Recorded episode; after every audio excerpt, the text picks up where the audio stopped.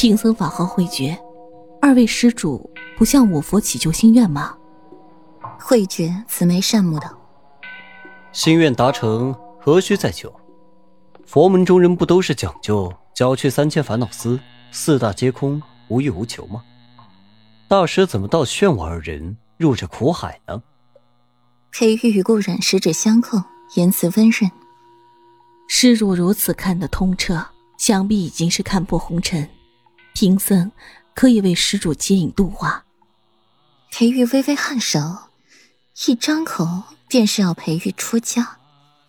凡心未了，还是不叨扰大师了。裴玉眉眼微冷，先过了顾然，离开安国寺。父亲，你还真是到哪儿都是香饽饽。这慧觉大师竟然要你出家。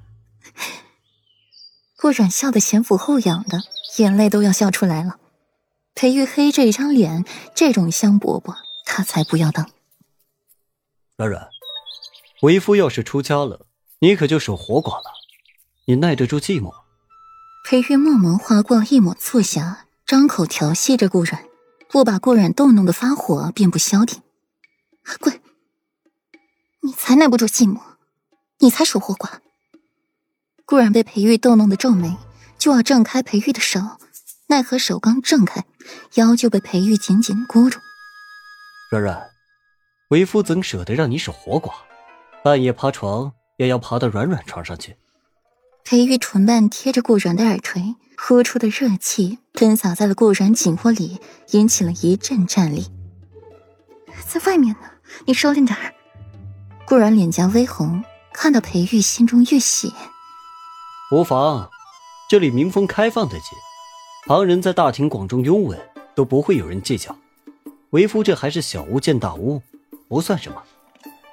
裴玉揽着顾然的腰往寺外走，果真走了不久，见着前方一男一女热吻起来。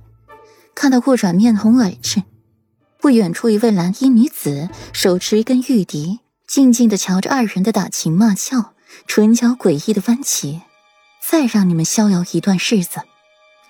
欧阳锦溪摸着手里的玉笛，眸中寒光乍现。来北周有虎事了，北周没什么状况，就是还是有些少数灾民没有安顿好，霍尊便一同参与进来了。只是平城那边出了事，传了消息回来，说是温若然遇袭，命在旦夕，要陪玉速回。接到这封书信。裴玉迟疑的看了顾然一眼，顾然抿了抿唇：“夫君，你先回平城，若然的事比较重要。”看到顾然懂事的模样，裴玉抱了抱他，心底却愈发的舍不得了。我带你一块回去。你带着我只能是拖累，会耽误你行程的。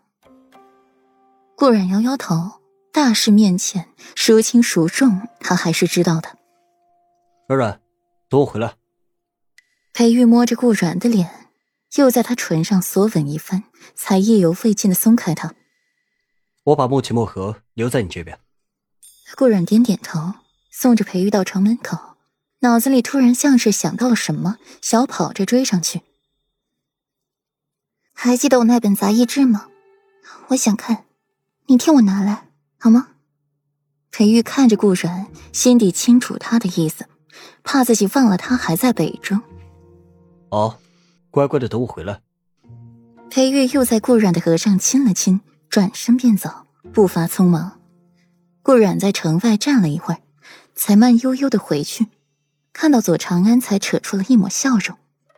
莫奇在一边陪笑：“世子妃，你不用太在意的，世子爷只是把表小姐当做妹妹。”我知道，可是你说的多了，我就不信了。所以闭嘴。